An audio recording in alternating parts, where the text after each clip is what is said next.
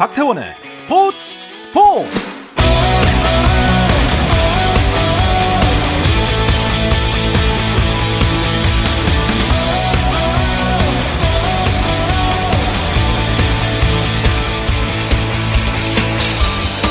스포츠가 있는 저녁 어떠신가요? 아나운서 박태원입니다. 오늘 이슈들을 살펴보는 스포츠 타임라인으로 출발합니다.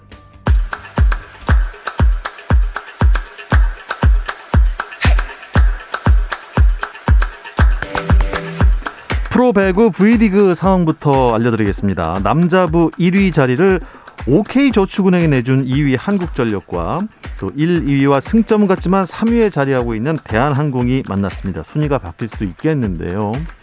아, 한국전력이 아, 세트 스코어를 못 내고 있습니다. 대한항공이 현재 3세트고요. 세트 스코어는 2대 0으로 대한항공이 앞서고 있고 아, 3세트 현재 한국전력이 20대 16으로 앞서 있는 상황입니다. 3세트는요. 여자분은 GS 칼텍스와 KGC 인삼공사가 맞붙었습니다.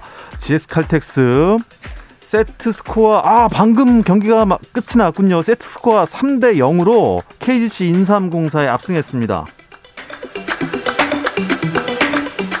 세계 탁구 선수권 대회에서 사상 처음으로 남자 복식 결승에 진출했던 장우진, 임종훈조가 결승전에서 스웨덴의 카를손 팔크조에게 3대 1로 져서 준우승에 머물렀습니다. 아르헨티나의 축구 스타 리오넬 메시가 올 한 해 최고 활약을 펼친 축구 선수에게 주어지는 발롱도르를 수상했습니다. 개인 통산 일곱 번째 발롱도르를 받은 메시는 기자단 투표에서 613점을 받았습니다. 580점을 받은 폴란드의 레반도프스키를 따돌리고 최우수 남자 선수상에 영예를 안았습니다. 추신수 전 추신수의 전 소속팀인 미국 프로야구 텍사스가 자유계약 선수 시장에서 최대어 중 한 명으로 꼽혔던 유격수 코리 시거를 잡았습니다. ESPN을 비롯한 현지 매체들은 오늘 텍사스가 유격수인 시거와 3억 2,500만 달러, 약 3,870억 원의 10년 계약을 체결했다고 보도했는데요. 어제 토론토에서 FA로 풀린 2루수 마커스 시미언과 7년간 1억 7,500만 달러, 약 2,093억 원에 계약했던 텍사스는 이틀간 무려 5억 달러, 약 5,955억 원을 투자해 메이저리그 최강의 키스톤 콤비를 구축했습니다. 미국 프로농구 NBA에서는 휴스턴 로켓츠가 오클라호마 시티 썬더를 102대 89로 이겼습니다. 휴스턴은 이 승리로 15연패 뒤 3연승에 성공했는데요. 크리스찬 우드가 24득점, 21리바운드를 기록하며 경기를 지배했습니다. 자, 시카고 불스와 샬럿 호네츠와의 경기. 시카고 불스가 133대 119로 샬럿에 승리했는데요. 시카고는 니콜라 부세비치 그리고 더마 드로잔, 잭 라빈 이 삼각편대가 무려 83득점을 따내며 기분 좋은 승리를 거뒀습니다.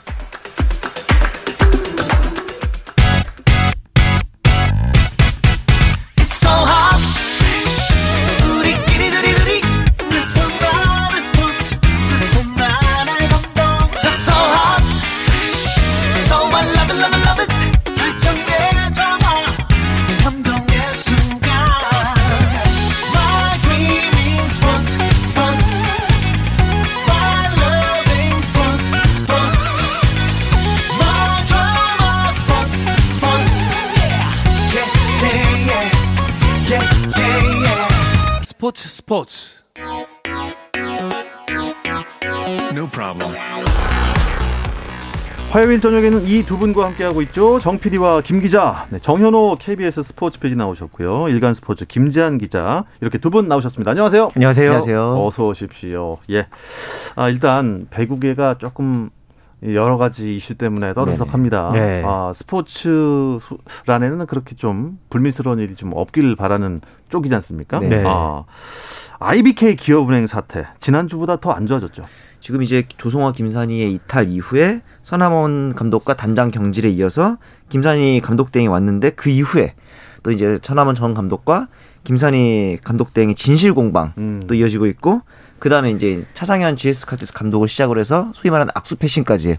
저희가 진짜 매일매일 뉴스를 볼 때마다 매일매일 화가 나고 또 매일매일 새로운 뉴스가 생기고 이러고 있어가지고 사실 보면서 배구계 이제 주간 배구를 좀 시작하는 것은 좋으나 이런 이유로 먼저 시작하게 돼서 참 유감스럽다. 그러니까요. 그러니까는 이게 매일매일 그러니까 좀 새로운 이슈들이 벌어지는데 이게 어떤 뭐 진실 공방 그리고 음. 거기에다가 또 다른 막 뭐 여러 가지 일들이 좀 벌어지고 거기다가 뭐 외국 외국인 선수도 네, 좀이 퇴출을 시키는 과정이 좀 그렇게 싹 그렇게 석연치가 못했죠. 네네. 그런 부분도 있었고 참 이, 계속해서 이 배구 팬들을 이 실망시키는 그런 맞습니다. 이슈들만 계속 나오고 있습니다. 음.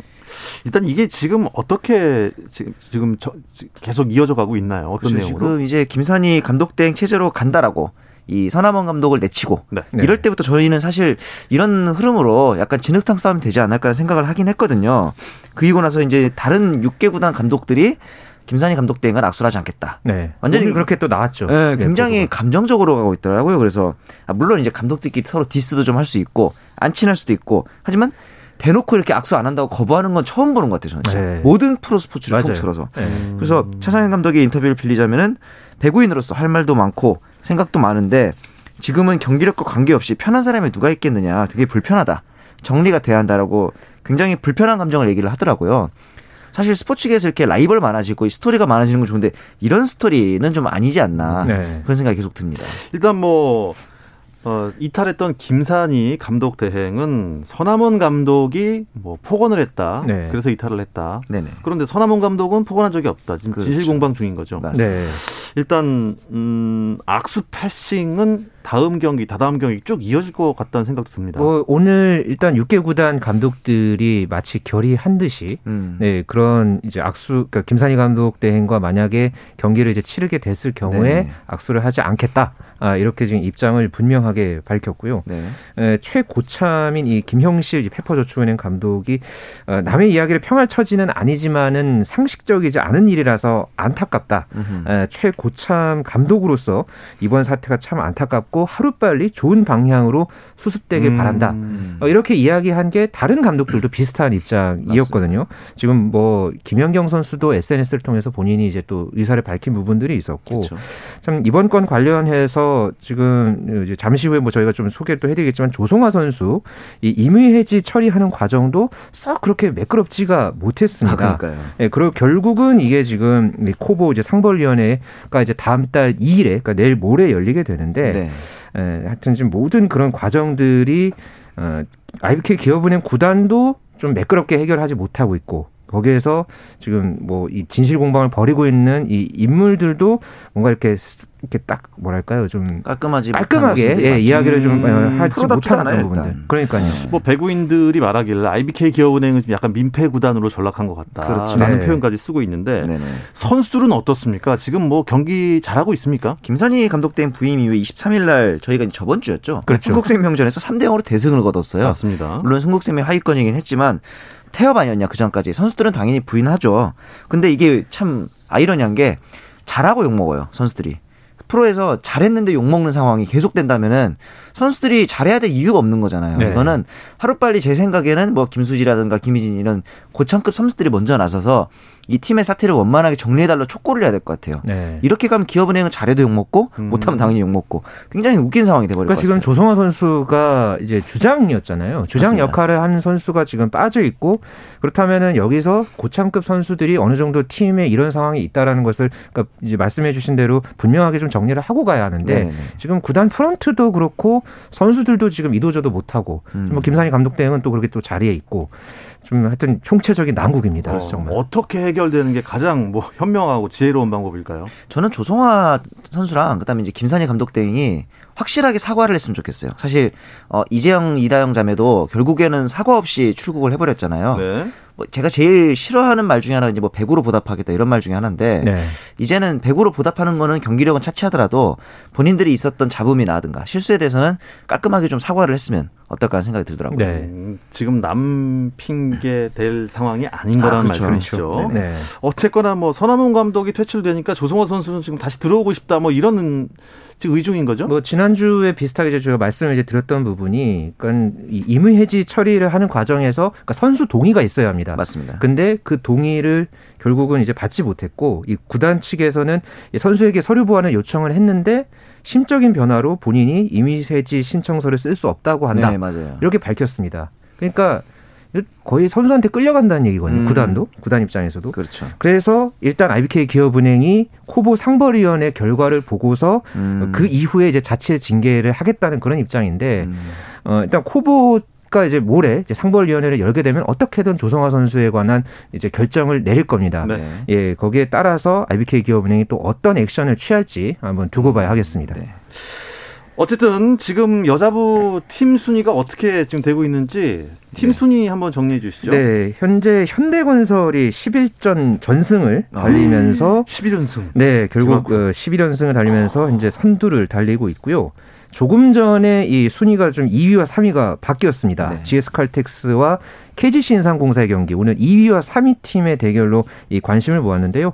GS 칼텍스가 3대 0으로 그렇습니다. 완승을 거두면서 어, 승점 25점을 기록하고 2위 그리고 KGC 인상공사가 그대로 승점 24점을 기록하면서 3위에 어, 이제 오르게 됐습니다. 네. 그리고 도로공사가 승점 20점으로 4위 그리고 흥국생명, IBK 기업은행, 페퍼저축은행 순입니다. 아 현대건설은 뭐 대단합니다. 이게 지난주까지만 해도 네네. 뭐 타이라고 그랬잖아요. 맞습니다. 10연승이. 네. 11연승 했으니까 V리그 개막 최다 연승 신기록이 되는 신기록 거죠. 되는 거죠. 네. 이제 이렇게 넘어서서 개막 최다 연승이 아니라 그냥 리그 최다 연승도 남았습니다. 얼마 안 남았어요. 몇 경기? 2009 10 시즌에 GS 칼텍스가 했던 14연승이거든요. 14연승. 세 번만 더 이기면 됩니다. 참고로 어, 다음 남은 세 경기가 하필이면 2, 3, 4위랑 붙어요. 네. 1위가 물론 어려운 팀은 없겠지만 1위에게 네. 가장 좀 어려운 매치업이 될 수도 있 을 것 같다는 생각은 듭니다. 음, 2, 3, 4위를 만나면서 연승을 계속 이어갈 수 있을지. 그렇죠. 그렇다면 정말 뭐 신화죠, 신화. 네. 그렇죠. 개막 후 14연승이라는 숫자가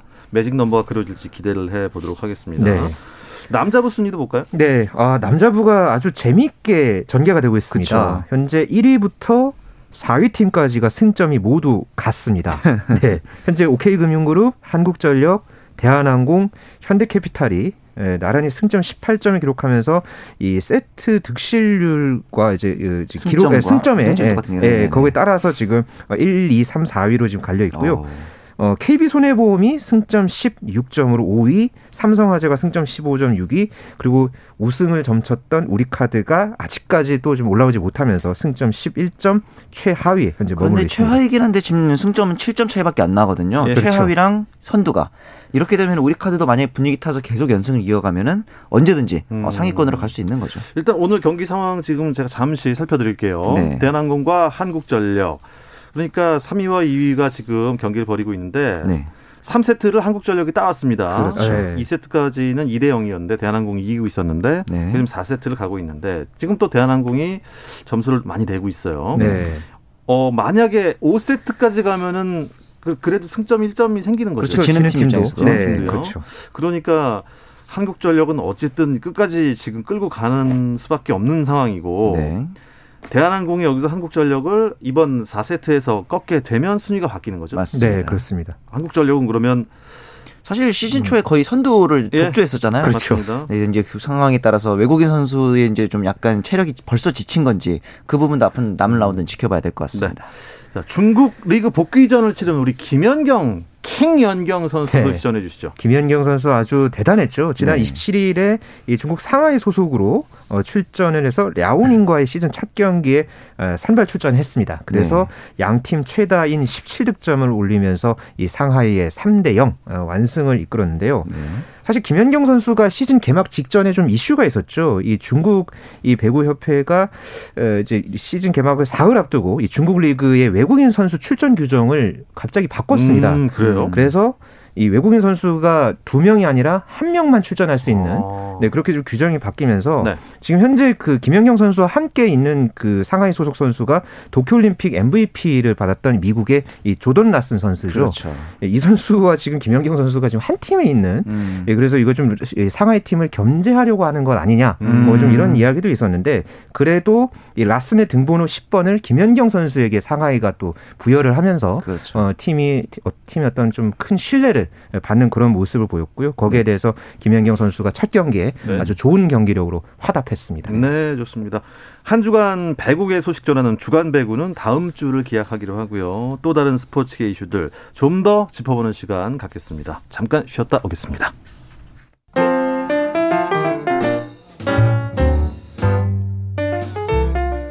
정 PD의 깊은 내공, 김 기자의 비하인드 스토리. 배구 이야기는 KBS 1라디오 스포츠 스포츠에서 배구 선수 출신 해설위원 저 한유미도 듣습니다. 정 PD와 김 기자 많은 청취 부탁드립니다.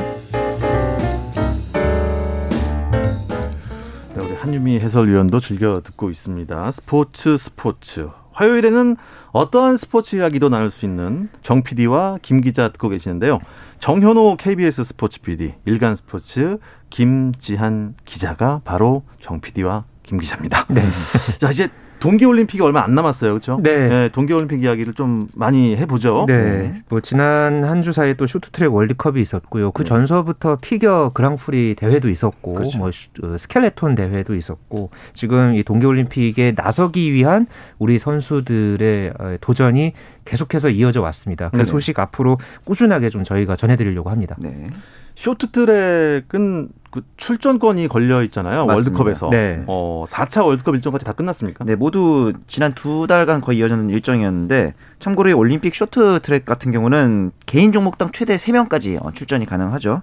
근데 베이징 올림픽 같은 경우에는 어, 네 차례 월드컵을 통해서 가장 좋은 세계 성적 선수별로 그래서 그 높은 순서대로 남녀 500m랑 1000m 종목은 32장이고요. 네. 장거리 1500m 같은 경우는 36장을 어, 국가별로 배분하게 되는데 4차 월드컵 때는 좀 성적이 좋았어요, 우리나라가. 그 전까지는 그렇죠. 좀 불안했는데 일단 최민정 선수가 여자 1000m에서 금메달, 남자 계주가 또 금메달을 땄고요. 그 다음에 이유빈 선수도 여자 1500m에서 금메달을 따면서 4차 월드컵에서는 금메달을 총 3개 따냈습니다. 네.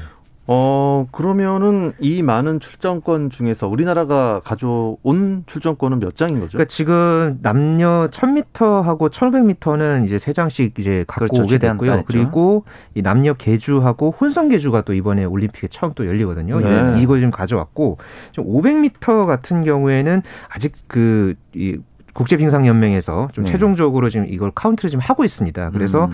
현재로서는 한 두 장 정도 예, 음. 예, 남녀 지금 이제 500m 올 시즌 랭킹에 따라서 두 장 정도 지금 쿼터를 받을 수 있을 것으로 보이는데 네. 어, 이 발표는 다음 달 13일에 네. 예, 국제빙상경기연맹이 최종적으로 할 예정입니다. 네. 음, 개인 종목별로 쇼트트랙에서 네. 석장 받는 거 우리나라는 뭐 되게 쉬운 일 아니었을까요? 아닌가요? 그러니까 말이에요. 다들 네. 그렇게 생각을 했는데 네.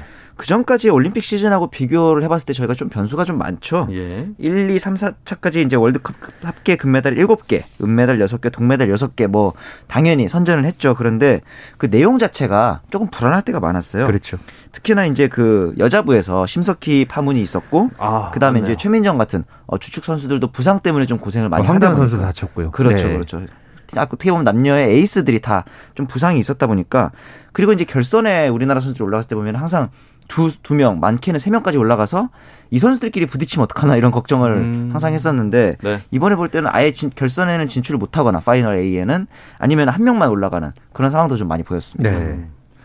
한국 쇼트트랙 하면은 동계올림픽에서 어떻게 보면 뭐 다 효자지만 네. 특히 효자 종목이었는데 아, 이번엔 어떨 것 같습니까? 베이징에서? 특히나 이 개주 종목이 우리나라가 그렇죠. 상당히 상대적으로 좀 강세를 많이 보였거든요. 네네. 개인전 같은 경우에는 뭐 중국이라든가 미국, 캐나다 이런 라이벌 국가들이 꼭 이렇게 잘하는 에이스들이 한 명씩 나오면 우리나라 맞습니다. 선수들이 좀 밀리는 그런 경향이 있었는데 네. 이번 그 이제 시즌 같은 경우에는 좀 우리 쇼트트랙이 좀 개주에서 조금 아쉬운 그런 이 성적을 월드컵 때 냈었죠. 그러게요. 예, 1차부터 4차까지 월드컵을 보면 이 여자 대표팀이 금메달을 한 개도 따지 못했습니다. 아하. 예, 1차 월드컵에서 동메달, 2차 월드컵에서 은메달, 3차에서는 4위, 4차에서는 3위 3위로 들어왔는데 그게 네. 결국 실격이 됐었죠. 터치 과정에서 좀 미스가 있었죠. 네, 거죠. 그 미스가 있으면서 이제 그렇게 됐는데 그나마 이제 남자 팀이 마지막 이 월드컵에서 일단 금메달을 따냈습니다. 네네. 지금 뭐 황대현 선수가 아직 조금 이제 회복 단계에 있고 최민정 선수가 이번에 물론 어 이제 개인전에서 금메달을 따내기는 했습니다만은 네. 좀 아직은 좀 더 컨디션을 더 올려야 음. 되거든요. 이 남은 한 두 달 동안의 기간 동안 어, 조금 더 이 개주에서 좀 더 선수들 간의 어떤 호흡 뭐 이런 부분이 좀 더 중요해진 그런 좀 부분이 있습니다. 네. 중국이 쇼트트랙 강국인가요? 아 굉장히 뭐 양양의 양양 선수도 그랬고 그렇죠. 양양의 양양 네. 왕멍 네. 뭐 많죠. 그랬는데 리자준 네. 그렇죠. 네, 그렇죠. 남자부에서 리자준도 네. 있고. 근데 이번에 또 하필 안방에서 열리잖아요. 중국이 안방에서 네. 그렇다 보니까 그 부분 이번에 개주라든가 그다음에 이제 단거리에서 났던 약점들을 좀 보완하고 이번에도 결국 그 터치 미스로 어, 실격 처리가 된 거잖아요. 네. 이런 부분들이 사실은 연습을 통해서 오히려 우리나라의 그동안의 장점이었던 부분인데 이 부분에서 호흡 어, 미스가 나왔다는 점이 좀 걱정이 되는데 평창 때 아마 다들 기억나실 거예요. 넘어졌는데 그거를 또 결국 따라잡고 따라잡아서 금메달 땄잖아요. 그렇죠. 네. 대주가. 그래서 이번 부분에 대해서는 좀 더 많이 끌어올린다면은 또 어, 극적으로 좋은 결과가 음. 나오지 않을까라는 기대가 됩니다. 기대해 보겠습니다. 쇼트트랙에서는 금메달 막 우르르 나와야 되죠. 그렇죠. 네, 이번에 네. 드려야겠습니다.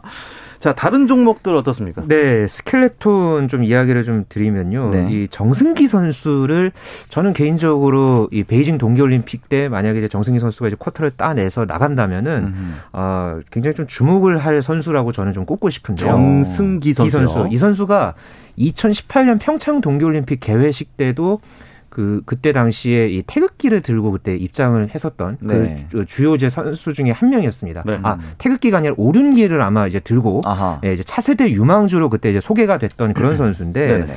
이 선수가 이제 최근에 이 오스트리아 인스부르크에서 열린 스켈레톤 월드컵 2차 대회에서 4위 올랐습니다. 오. 참고로 이경 이 대회에서 윤성빈 선수가 13위 올랐고요. 네. 당시 이제 평창 올림픽 때 윤성빈 선수와 같이 나왔던 김지수 선수가 14위 올랐습니다. 네. 물론 이 대회마다 이 코스 조건이 다 다르고 선수들의 컨디션에 따라서 이 순위 등락이 많이 좀 왔다 갔다 하는 게 이 스켈레톤 종목인데 네. 어쨌든 정승기 선수가 이번에 이렇게 윤성빈 선수를 제치고서 네. 어 이렇게 또 좋은 성적을 낸 것을 보면 그래도 우리나라 스켈레톤이 윤성빈 선수 또 한 명만, 그러니까 원, 그렇죠. 원맨 팀이 될 수도 있는 그런 상황인데 네네. 좋은 경쟁자가 생긴 것은 분명히 플러스 요소라고 음. 할수 있겠고요. 네. 어, 그리고 이제 피겨 스케이팅 같은 경우에는 그랑프리 4차 대회에서 차준환 선수와 유영 선수가 나란히 이제 남녀부 동메달을 땄었죠. 네. 아, 아쉽게 이 파이널에는 차준환 선수가 종합 9위 그리고 음. 유영 선수는 7위에 이제 올라가면서 네 상위 6명만 나갈 수 있는 이 그랑프리 파이널에는 아쉽게 올라가지 못했습니다. 맞습니다. 그랑프리 파이널 이름에서부터 벌써 약간 왕중왕전 같지 않습니까? 그랑, 그렇죠. 그랑프리 파이널. 네. 완전 이제, 이제 제일 최고 빌런 만나러 가는 그렇죠. 그저 그런 느낌이 나는데 네, 네. 어. 이 시니어 그랑프리가 1년에 6개 대회가 열리는데 네. 선수들이 6개 대회를 다 나갈 수는 없고 2개 대회 최대한으로 출전을 해서 포인트를 따게 됩니다.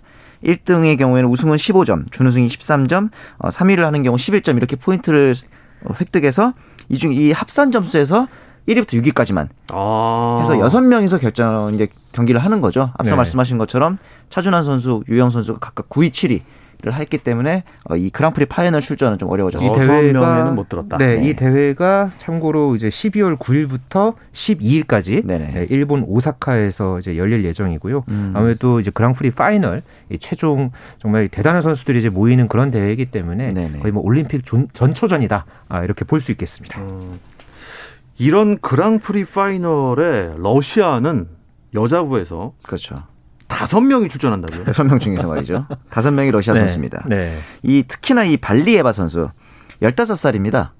올림픽에 나갈 네. 수 있는 가장 어린 나이. 그렇죠. 그런데 벌써 지금 제2의 김연아 소리를 듣고 있어요. 네. 지금 보니까 이 평창에서 금메달 땄던 자기토바처럼 러시아 타타르 혼혈의 선수인데 시니어 무대에 데뷔하자마자 지금 쇼트 프리 총합 모든 기록이 다 세계 신기록입니다. 네. 굉장히 기록적인 행보고 이 피겨의 특징이 좀 어릴수록 유리하다는 말이 있어요. 몸무게도 가볍고 성장세에 있기 때문에 조금 더 화려한 기술들을 몸이 가벼워야만 뭐 빠른 스케이팅을 할 수 있잖아요. 네. 그런 부분에 있어서 어, 좀 어린 나이인 15세에 출전을 한다는 데 있어서 역시 이번에도 어, 금메달 영순위로 보시면 될 것 같습니다. 아, 빨리 예바. 네. 그렇습니다. 아, 빨리 빨리 빨리 예바 뭐 이런 거 어쨌든 네. 왜냐하면 제가 이제 이름을 기억하려고 아, 네. 검색을 일단 해봐야 되니까요. 네. 어, 알겠습니다. 근데 동계 유니버시아드가 취소가 됐다고. 네. 네. 아까 저는 어머니한테 들었습니다.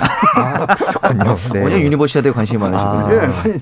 관심이 음. 있다기보다는 뭐가 취소됐다니까. 네. 그러니까 2년에 네. 한번 열리는 대회죠. 맞습니다. 이 동계 유니버시아드 대회가 이제 취소가 된 소식이 아, 오늘 이제 전해졌는데요. 네. 예, 이 유니버시아드 대회를 주관하고 있는 국제 대학 스포츠 연맹이 예, 성명을 통해서 네. 다음 달 11일부터 21일까지 스위스 루체른에서 열릴 예정이었던 2021년 어, 동계 유니버시아드 대회를 열리지 않기로 이제 결정을 했습니다. 이 네. 그 상황은 아무래도 최근에 그 오미크론 그러니까 이제 코로나19의 변이 바이러스죠. 이게 좀 또 전 세계적으로 좀 확산이 되면서 네. 여러 가지 지금 또 뭐 안전 문제가 좀 제기가 되고 있고 뭐 네. 유럽 지역 같은 경우는 지금 뭐 국경 봉쇄도 봉쇄도 음. 다시 지금 좀 이어질 그런 상황인데 지금 어, 이러면서 지금 베이징 동계올림픽의 어떤 안전 문제도 다시 불거졌습니다. 그렇죠. 지금 중국의 인권 문제 때문에 뭐 서방권의 외교적 보이콧 움직임이 계속해서 이어지고 있는데 음. 어, 이렇게 만약에 이제 오미크론이 어떻게 이제 확산이 되느냐에 따라서 음. 분명히 베이징 동계올림픽에 음. 영향이 갈 수 아마도 갈 것 같습니다. 매우 네. 가능성이 높죠. 네, 가능성이 높죠. 변이가 또 이렇게 발생해서 음. 아주 사실 가장 마음 졸이는 건 그 출전하는 선수들 본인 아닐까요? 그렇죠. 그렇죠. 네. 네. 뭐 도쿄올림픽 때도 그랬지만은 뭐 경기력을 떠나서 만약에 경기를 하다가 내가 문제가 아니라 같이 뛰는 선수가 확진이 된다? 특히나 이제 동계 종목 같은 경우는 실내에서 펼쳐진 종목들이 많으니까 네. 이 부분에 대해서 이제 분명히 선수들의 어, 백신 접종을 미리 한 선수들도 있겠지만 뭐 이런 변이 바이러스라든가 이번 부분에 있어서는 걱정이 안 될 수가 없을 그러니까 겁니다. 동계 스포츠의 특성상 이 출전권을 받으려면 이게 또 올림픽 직전까지 그렇죠. 경쟁을 해야 하거든요. 네네. 그러다가 이게 출전권을 본인이 이제 따냈지만 올림픽 직전에 약간 어떤 변수에 의해서 음, 이게 좀 바뀔 수도 있고 그렇기 음. 때문에 참 여러 가지로 예단하기가 힘듭니다. 아, 또 네. 베이징에서는 무조건 관중을 받겠다. 그렇죠. 의지가 크잖아요 지금. 지금 네. 베이징은 예전에 그 베이징 올림픽 2008년 때도 기억나실 거예요. 선수들 경기하고 있는데 막 소리 지르고 네. 터스가 많았잖아요. 대단했죠. 제가 네. 생각하기엔 이번에도 어, 어차피 국내 관중만 받는 상황이기 때문에 중국 입장에서는 어떻게든 좀 관중 유치를 하려고 노력을 음, 할것 같습니다. 네. 중국의 인구 숫자로는 뭐 충분하거든 네, 충분하죠. 이런 생각도 들고. 지금 베이징 올림픽 얼마 남았죠? 네, 현재로서는 그러니까 2월 4일부터 20일까지니까 네. 지금 한 두 달 정도 조금 넘게. 그러니까 오늘로서는 지금 63일 네 지금 어, 남아 있습니다. 남아 있는 그런 지금 상황인데 네. 앞으로 상황이 어떻게 변할지는 계속 예의주시해야겠지만 네. 지만요. 네. 그래도 이제 두 달밖에 안 남았으니까 그렇죠. 그럼 이제 우리도 본격적으로 좀 올림픽 체제로 이거 좀 전환해야 되는 거 아닙니까? 그런 그렇죠. 생각도 좀 있습니다. 왜냐하면은 동계 종목은 또 하계랑 다르게 생소한 종목들이 아마 많을 거예요. 네. 사실 컬링도 저희가 알게 된 지 얼마 안 됐잖아요. 그렇죠. 맞습니다. 영미 네. 때문에 스켈레톤도 그렇고요. 맞습니다. 네. 그래서 루지랑 스켈레톤은 또 어떻게 다른지, 네. 또 봅슬레이란 썰매는 또 어떻게 타는 건지 등등 또 종목도 소개하면서 우리나라 선수들이 어떻게 출전하고 있는지 네. 그런 부분도 짚어봐야 될것 그러니까 같습니다. 어쨌든 도쿄올림픽 지나고서 반년 정도 지금 지나가지고 그러니까 이렇게 말이에요. 또, 예, 또 동계올림픽 이야기를 하니까 좀 이런 부분은 참 새롭기는 합니다. 네. 네. 자, 그래서 다음 주부터 정 PD 김 기자는 주간 배구와 올림픽 리포트로 함께 할 예정이라는 소식 전하면서 두 분과는 여기서 인사 나누겠습니다. 정현호 KBS 스포츠 PD 또 일간 스포츠 김재한 기자였습니다. 고맙습니다. 감사합니다. 감사합니다. 내일도 저녁 8시 30분입니다. 박태원의 스포츠 스포츠